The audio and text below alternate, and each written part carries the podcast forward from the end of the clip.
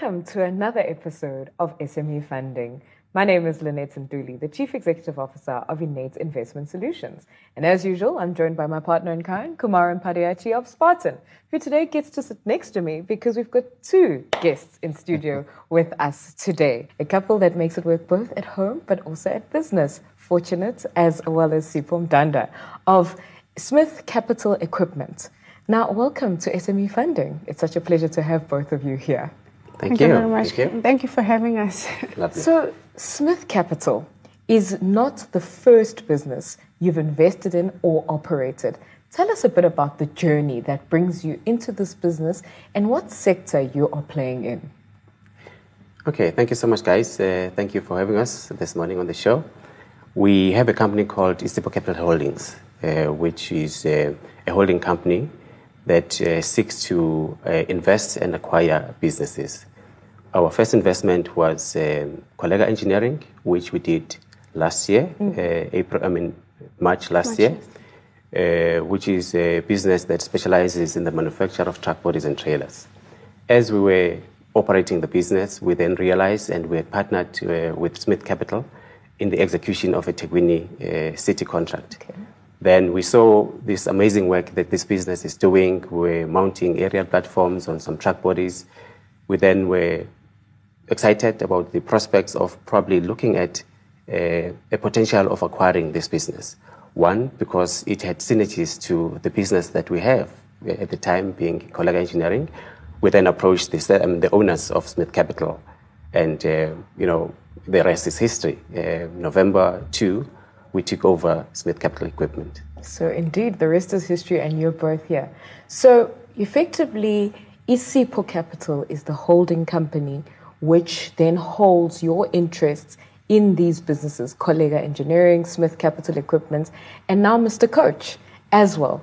Now, it appears to us here on the couch that you are building um, an investment company, but an investment company in an operating sector that's very technically driven, and you're buying into your value chain. What has been the journey of raising funding in building this investment business that also supports these operational businesses been like so far? Honestly, it hasn't been as daunting as I would have thought it would be, but also I have an expert next to me. Sipho has vast experience in the banking sector, so he really assisted us in terms of uh, getting funding. But the key thing was the first acquisition that we did was through our own savings. So that gave us a chance to actually take the risk and be able to say how far can we stretch and push ourselves and then also create credibility when we applied for funding. How much was that? It was 3 million rands. And so the savings came from where? Um, I was in, in banking in my previous life. Uh, I was in leverage finance with FNB.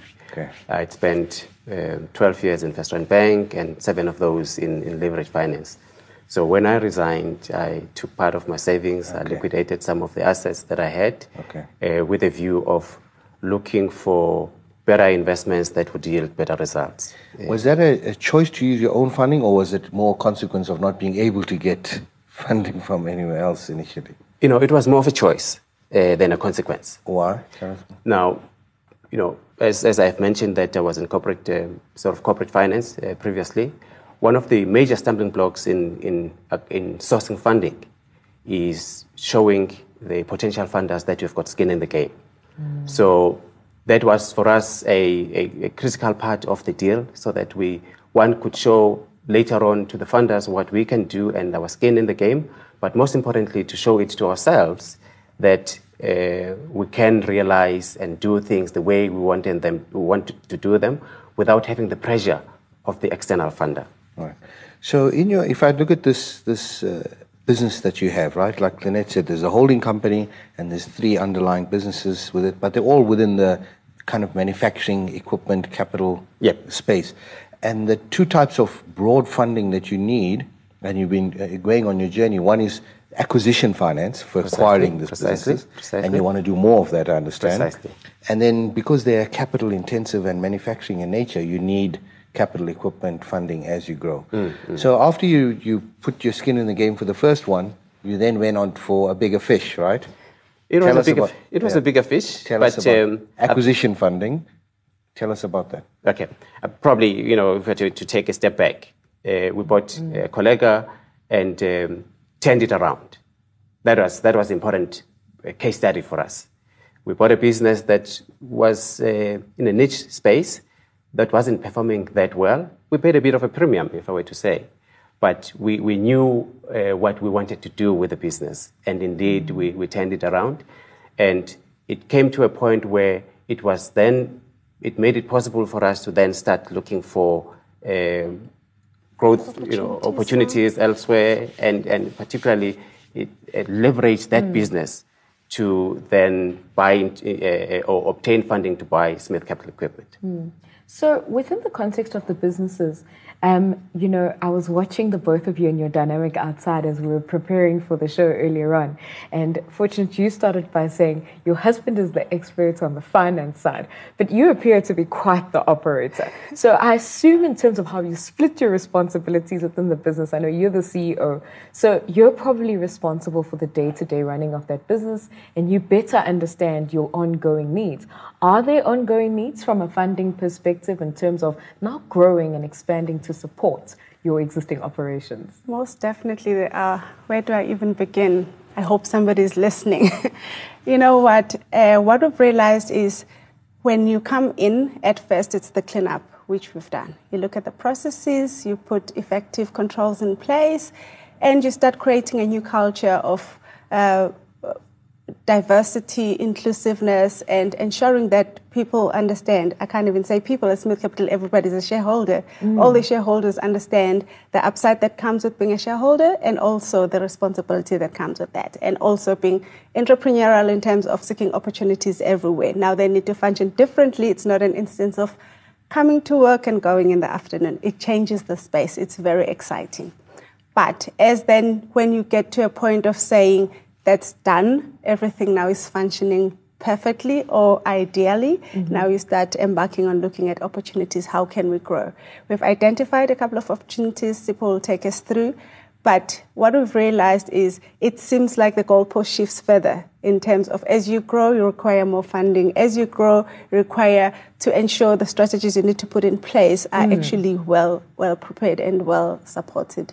All right. So when we come back to the break, Fortunate has already started a conversation about your working capital needs and certain of the opportunities that Smith Capital Equipment is beginning to look into. We'll be right back.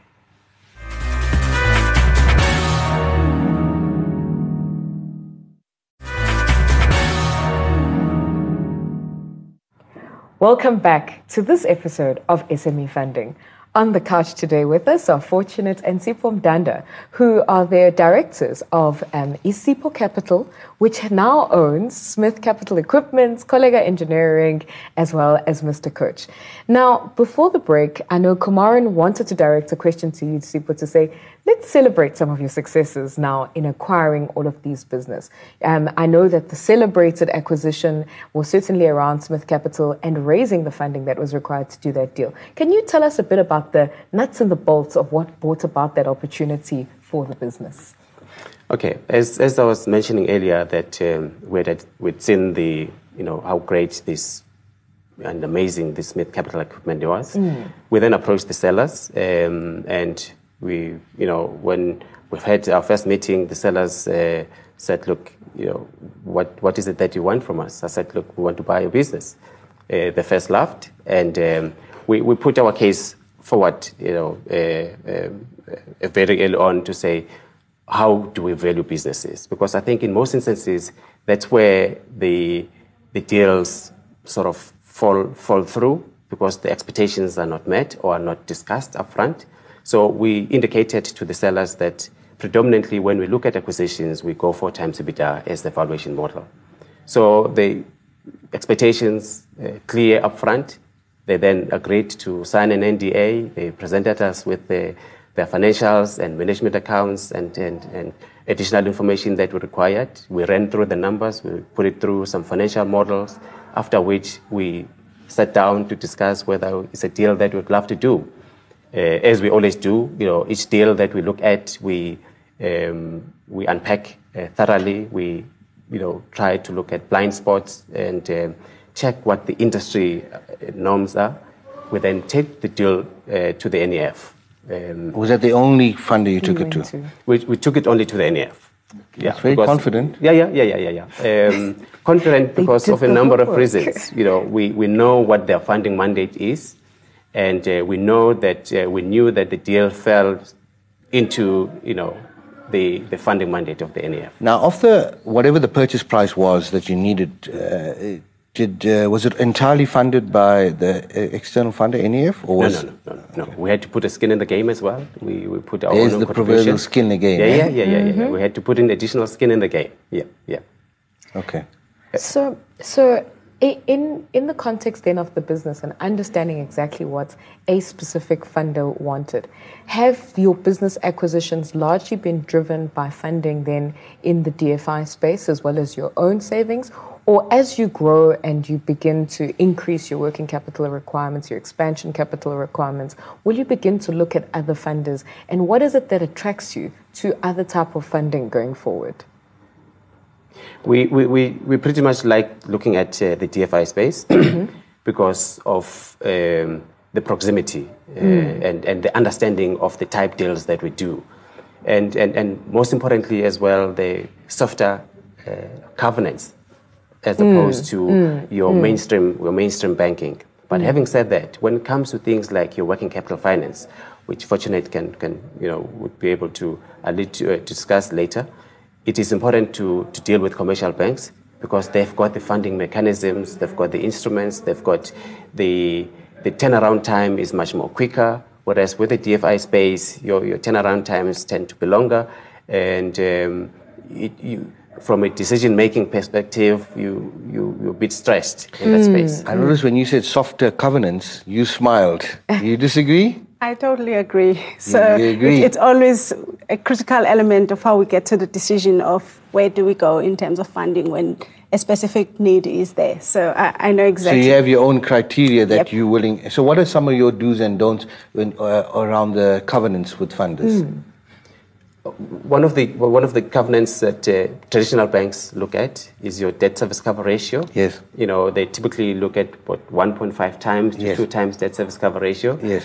DFIs are much more relaxed. They typically look at anything above 1 times debt service cover ratio, which um, from from from our side as the as the as the uh, um, recipient of the loan, it makes it much more easier. Um, High leverage. yeah, yeah, it's high leverage, but at the same time, you still want to have a deal that is 1.5 times, but having a covenant at one times. Yes. So that you know, covenants are very tough, guys, because you, you they, they're measured on a monthly basis, and you, you And you if you can't- breach it, yeah, yeah, yeah, yeah, yeah, yeah. It's over. Yep, yep. Well, to our viewers at home, you've heard us talk about this acronym DFI, which are the Development Funding Institutions, which are typically institutions in South Africa like your National Empowerment Fund, your Industrial Development Corporation, and other state formed um, organs for funding of SMEs. Now, if you also have listened to our glossary episodes where Kumaran and I unpack the language of finance, covenants is a term that's coming right back to us here. And certainly, you know, talking about debt ratios, you've spoken about that you have a criteria within your business that you follow. Now, from deal to deal, does that criteria change? Or is it a holding company criteria that will continue to influence the rest of your acquisitions? Because I have no doubt that Isipho Capital will make further acquisitions going into the future. Yeah, it's a, it's a deal. I mean, it's a deal by deal basis, but um, founded on the parameters that are set at Isipho Capital level. Um, One of those is we want to be involved in manufacturing sector, um, where there is typically value creation. One of those is we want to invest in companies that are niche. Uh, one of those is investing in companies that uh, have got a strong uh, IP. Um, and, and, and then the numbers. Um, the numbers must sync. Okay. So, Fortunate, in the businesses that you now run, um, we, we've now come to understand that you manufacture um, a number of different components within the value chain of that technical and engineered value chain. Do you also maintain um, the, what the products that you do manufacture? And what other value added services do you provide to your clients? We, we, we, we have actually identified that oftentimes manufacturers just want to push a product and it mm. ends there. Mm. But there's no value in that. And also, we have said just put the customer, just be in the customer's shoes. Then you'd know exactly when you take your own car, which you've bought in a service dealer for servicing, how do you feel when you don't get the best of services? So we've actually put an emphasis in the after serv- in the after sale uh, service that we provide to our customers. So it's also then a business from a funding um, and from a working capital business that not only um, manufactures, but is also a business that has created channels for itself now um, to generate annuity income in different Precisely, forms. precisely. all right. Precisely, precisely. So after the break, um, to our viewers at home, we're going to talk a little bit further about the future of this business and the holdings company and what further funding um, recommendations, insights, and tips that the Dundas have learned from their journey in raising capital as well as financing for their acquisitions. We'll be right back.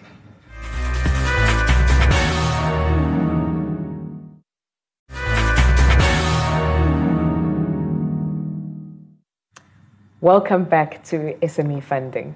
So, before the break, we've spoken quite substantially about what Isipho Capital, Smith Capital Engineering have built to date. Now, the business has raised in the region of about 41 million Rand, if I'm not mistaken. Now, the future. What are your future acquisition needs?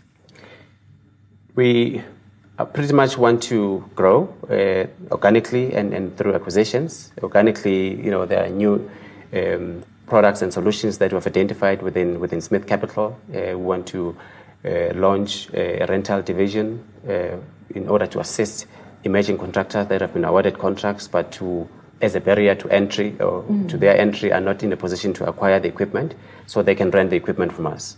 Also, we are um, opening a, a lifeline division. Not only are we are manufacturing lifeline equipment, What's Lifeline? Lifeline, Lifeline. Um, uh, we are now going to be able to do ourselves your maintenance of substations, uh, your maintenance of your 132 kVAs. Importantly, as well, we want to grow through through acquisitions. We have identified some some target companies. We're already talking to. Um, the prospective uh, targets, Yeah. and uh, in that space, we would love to have some acquisition finance uh, as well to assist us. Yeah. So going forward, your needs are in three areas, Yep. right? So acquisition financing you need, you need working capital financing, and capital equipment financing. Precisely. Tell us specifically where you intend to get that. What's your plans around around those sourcing those three things? Okay, part of it is to go back to the DFIs, um, more so on the acquisition finance side, uh, to be able to to get the, the funding for for acquiring the, the target companies.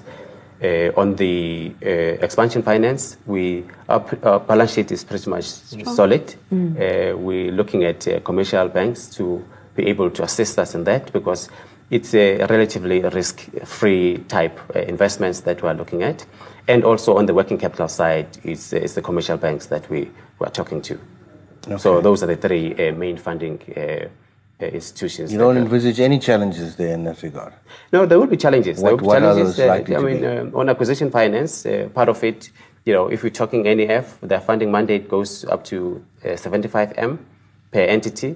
So we might reach that limit very soon uh, Mm-hmm. because the, the target companies that we're looking at are substantial uh, transactions. So, but we believe that we still can take the deal to, through to them, and they will then co-fund with other DFIs or with commercial banks. Um, but also, we're looking for deals which can wash their own faces, so that uh, we don't necessarily need um, huge uh, uh, uh, funding from. There's a from far and few between, eh? Yeah, yeah, Yeah. yeah, yeah. yeah. So, wash their own faces. Kumaran, I need you to unpack that term for our viewers at home. It's where the cash flows, this free cash flows from the business, Precisely. can easily service the debt. Precisely. That's that's what that means. So that means they have to write uh, minimal, if uh, at all, any equity check. Yep. Yeah. Right. So in other words, the company's cash flows pays for the funding itself without anything else. There we go. So, Kumaran, as we wind down this episode, your tip of the week. Uh, you know, reflecting on this episode and what you had discussed, what stood out for me quite clearly was your discipline and your perspective in designing your own boundaries with the funders up front. Precisely. Right. So you you sat back and said, "This is the game we're going into," and because of that, this is the kind of these are your requirements. Forget about the funders' requirements, and and so I liked that, and I think that's a lesson for our audience. Is in your rush. So this is the tip. In your rush to getting uh, funding, don't lose sight that you got to set your own criteria and have the discipline to focus on and hold firm on that own criteria. Indeed. I think that's perhaps my greatest lesson from here too, is plan, plan, plan, and then follow through to execution. Well, to our viewers at home, I certainly hope that if you've got comments, if you've got any questions, and you'd like to interact uh, with us a little bit further based on what you heard on today's episode and others, of course, you can follow this conversation on social media at funding underscore SME. But you can also email us on smefunding at bdtv.co.za. If you want to catch this episode and prior episodes going into the future and perhaps catch more of the lessons that come, came from them, please follow SME Funding on YouTube as well as on the Business Day TV website. And if you think you may be ready to be on the couch and perhaps have a great story to, for us to share with our viewers at home, or perhaps would love us to answer some of the questions you have around your challenges with funding, please email us your case study. And who knows, just like the Mdandas, you might be on the couch with us. Continue to challenge us on your funding requirements. And we'd love to thank our guests today on the show for sharing their story, for sharing their plans, but most importantly, for sharing their vision in terms of what they are building today. Thank you very much to you, Fortunate, as well as to Sipho Mdanda. Join us again for another episode of SME Funding, and we look forward to having you back with us very soon. Thank you.